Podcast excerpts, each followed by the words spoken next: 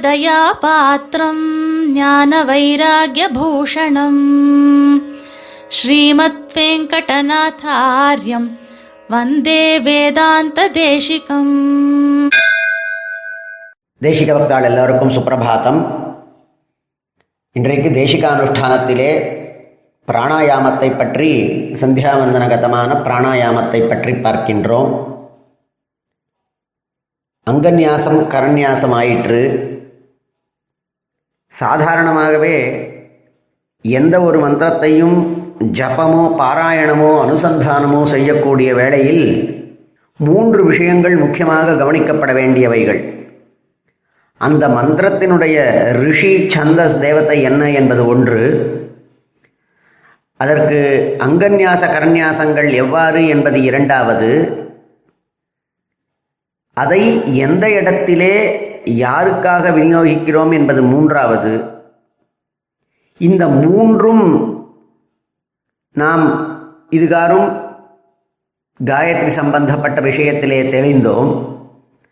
அதை காட்டிலும் ரொம்ப முக்கியமானதான ஒரு அம்சம் அந்த மந்திரத்தினுடைய தேவதையின் தியான ஸ்லோகத்தை அனுசந்தானம் செய்வது என்பது.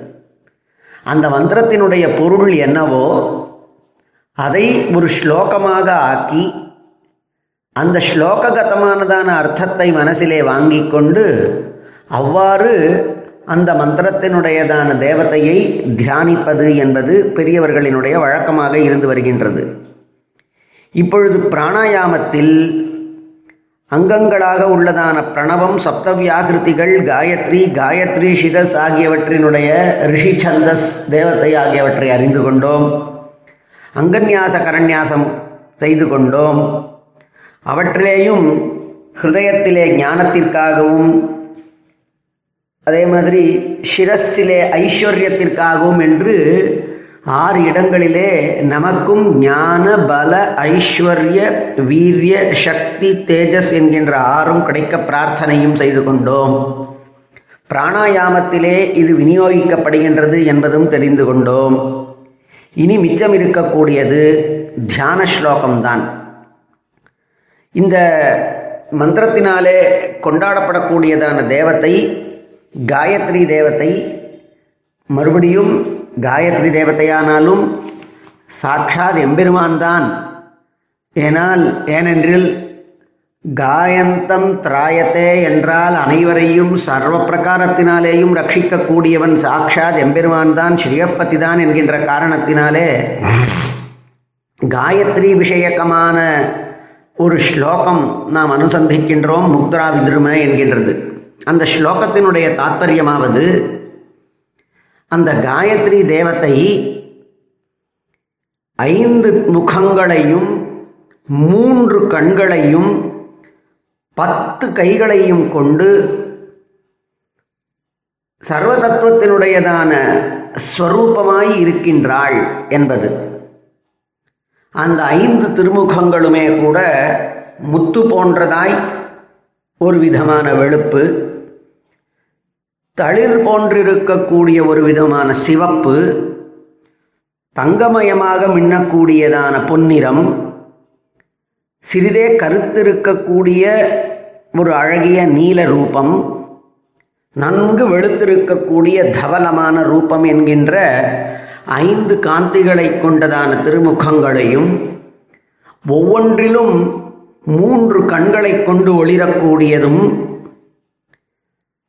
தலையிலே இந்து கலை சந்திரப்பிறையை கொண்டிருப்பவளாகவும் சர்வதத்துவ ஸ்வரூபிணியாகவும் தன்னுடைய பத்து கைகளிலே வரதமுத்ரை அபயமுத்ரை அங்குஷம் கஷை என சொல்லப்படக்கூடியதான ஒரு ஆயுத விசேஷம் தூய்மையான கபாலம் ஒரு விதமான கயிறு சங்கம் சக்கரம் இரண்டு கைகளிலே இரண்டு தாமரைகள் என்று பத்து கைகளையும் பத்து வஸ்துக்களை ஏந்தி இருக்கக்கூடியவளான காயத்ரி தேவியை நான் சேவிக்கின்றேன் பஜிக்கின்றேன் என்று பொருள்.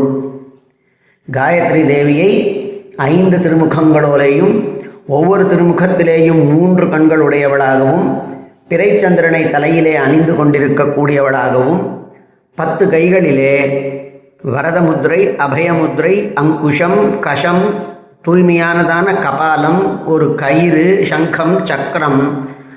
இரண்டு தாமரைகள் என்று பத்து கைகளிலே ஏந்தி இருக்கக்கூடியவளாகவும் சர்வதத்துவஸ்வரூபிணியாகவும் சேவிக்க வேண்டும் என்பது இந்த ஸ்லோகத்தினாலே ஏற்படுத்தப்பட்டது. இவ்வாறு எண்ணிக்கொண்டு நாம் தியானம் செய்ய வேண்டுமாம். பிரணவ பிராணாயாமத்தை. பிறகு இந்த பிராணாயாமத்தை நாம் செய்யும் பொழுது பிறரிடமிருந்து நமக்கோ எந்த விதமான உபதிரவமும் ஏற்படக்கூடாது என்ற காரணத்தினாலே மந்திரத்தினாலே ஒரு பஞ்சரம் ஏற்படுத்தி கொள்கிறோம்.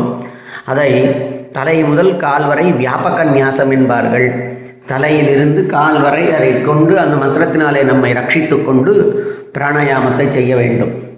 ஆனால் பிராணாயாமத்தினாலே பிரதிபாத்தியமானது காயத்ரி ஆனாலும் கூட மேலே சாக்ஷாத் எம்பெருமான் தான் கொண்டாடப்படுகின்றான் என்ற பொருள்படக்கூடிய ஒரு ஸ்லோகம் சூரிய மண்டலத்துக்கு நடுவிலே பிரகாசிக்கக்கூடியவனும் ஆனாலும் கோட்டி சூரியர்களுக்கும் மேம்பட்டதான தேஜஸை கொண்டிருக்கக்கூடியவனும் பிரம்மா முதலியதான சகல தேவதைகளாலேயுமே கூட கொண்டாடப்படக்கூடியவனுமான ஸ்ரீம ஸ்ரீயப்பதியான ஸ்ரீமன் நாராயணனாகிற பரபிரம்மத்தையே நான் சேவிக்கின்றேன். என்று கூறி பிராணாயாமத்தை செய்ய வேண்டும். இந்த பிராணாயாமம் என்பது ஒரு பிராணாயாமம் என்றால் முதலிலே பிரணவம் கூடவே வியாகிருதிகள் ஏழு காயத்ரி அந்த காயத்ரி சிரஸ் இவைகளை கொண்டு இவைகளை மூன்று முறை உச்சரித்தல். பிரணவம் வியாகிருதி சப்த காயத்ரீம் சிரசா சக. திரிப்பட்டே தாயத பிராணா பிராணாயாம ச உச்சதே என்று அந்த ம- காயத்ரி பிராணாயாம மந்திரத்தை ஒரு முறை சொல்றது மாத்திரம் இல்லாமல் மூன்று முறை சொன்னால் ஒரு பிராணாயாமம் என்று ஆகிறது. ஆக ஒரு முறை மூக்கை பிடித்து நாம் பிராணாயாமம் பண்ணும் பொழுது மூன்று முறை இந்த பிராணாயாமத்திற்குரிய மந்திரத்தை சொன்னால் ஒரு பிராணாயாமம் என்று ஆகின்றது. அவ்வாறு பிராணாயாமம் பண்ணும் பொழுது நம்மளுடைய உடம்பு நேராக இருக்க வேண்டும். முடிந்தவரை கண்ணை முழுவதுமாகவும் மூடிக்கொள்ளாமல் திறந்தே வைத்திருக்கவும் இல்லாமல் நாசாகிரண்யஸ்த நயனஹா தன்னுடைய மூக்கினுடைய நுனியிலே கண்ணை செலுத்துபவனாய் கீதையிலேயும் இதை காண்பித்திருக்கிறார்கள். கொண்டு அந்த பிராணாயாமத்தை செய்ய வேண்டும். முடிந்தவரை உடம்பிலேயும் கூட ஸ்லத பாகூபயான்விதாக கைகளை தளர்த்து வைத்துக்கொண்டு ரொம்பவும் கட் ரிஜுவாக ரொம்பவும் பிடித்து வைத்து கொள்ளாமல் முடிந்தவரை தளர்ச்சியாக இருந்து கொண்டு ஆனந்தத்தோடே பிராணாயாமத்தை பண்ண வேண்ட பண்ண வேண்டும். இதிலே பூரகம் கும்பகம் ரேச்சகம் என்ற மூன்று முறை பிராணனை இழுத்தல் பூரகம் என்றும் அந்த இழுத்து கொண்டதானதை ஹிருதயத்திலே நிறுத்தி கொள்ளுதலை கும்பகம் என்றும் காற்றை வெளியிடுதல் ரேச்சகம் என்றும் ஒரு விதத்திலே பிராணாயாமத்தை பற்றியதான கிரந்தங்களிலே சொல்லப்பட்டிருக்கின்றது. இதில் சில பேதங்களும் கூட உள்ளன. மத பேதங்கள் இவ்வாறு பிராணனை அடக்கி மந்திரத்தின் மூலமாக காற்றை அடக்கி செய்யும் பொழுது நாடி சுத்தி என்பது ஏற்படுகின்றது. பிராணாயாமத்தை பற்றிய பல விஷயங்களை சொல்லியிருக்கிறார்கள். அத்ரி முதலியவர் சொல்லியிருக்கிறார். மேலும் ஷாண்டில்யர் சொன்ன ஸ்லோகங்களை இப்பொழுது பார்த்தோம். யார் ஒருத்தன் பிராணாயாமத்திலே மிகவும் ஆஸ்தையோடு செய்கின்றானோ அவனுக்கு பாப்பங்கள் அழிகின்றனவாம் கில்பிஷ நாசம் ஏற்படுகின்றது. யார் ஒருத்தன் பிரணவே நித்தியயுக்தஸ்ய வியாகிருதி சுச்ச சப்தசு?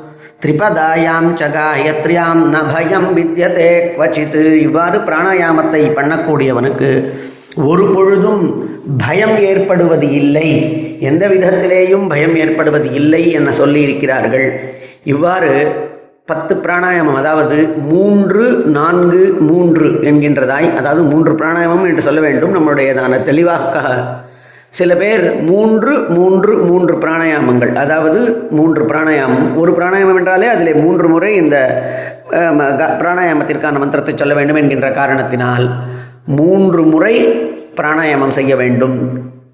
அதாவது திரிவாரம் என்று பெயர். இப்படி த்ரிஃப் பிராணான் ஆயம்ய பிராணனை மூச்சை வெளியே விடாமல் இழுத்து ஒரு மனிதனுடையதான வாழ்க்கை கணக்கே அவனுடையதான எத்தனை எண்ணிக்கையிலே அவன் பிராணங்கள் இருக்கின்றன என்பதனால்தான் பெரியவர்கள் எல்லாம் வெறுமை ஓடக்கூடாது. ஜலதாடனாதேரப்பி நிஷித்தத்வாத். என்ற கா என்று சொல்லி சொல்லியிருக்கிறார்கள். ஒருவனுடைய வாழ்க்கை நாட்களால் அல்ல பிராணங்களால் என்று சொல்லப்பட்டிருக்கின்றது. அந்த பிராணனை நாம் எவ்வளவுக்கு எவ்வளவு இழுத்து வெளியே விடாமல் செலுத்தாமல் தன்னுடையதான பிராணனை அடக்கிக் கொள்கிறார்களோ அவர்களுக்கு ஜீவிதமானது நீண்டிருக்கின்றது என்று பெரியவர்கள் காண்பித்திருக்கிறார்கள். அவ்வாறு பிராணாயாமத்தை செய்வதால் மனசு ஒன்றுபடும் உள்ளம் சீர்படும் உடம்பும் நல்லபடியாக இருக்கும். ஆக உடல் உள்ளம் ஆகியவற்றினுடையதான நேர்மைக்காக சீர்மைக்காக செய்யப்பட வேண்டியதான இந்த பிராணாயாமத்தினாலே பெருமாளை தியானித்து மேலே சங்கல்பம் செய்ய வேண்டியதாக இருக்கின்றது ஸ்ரீமதே நிகமாந்த மகாதேசிகாய நமஹா कवितार्किकसिंहाय कल्याणगुणशालिने श्रीमते वेङ्कटेशाय वेदान्तगुरवे नमः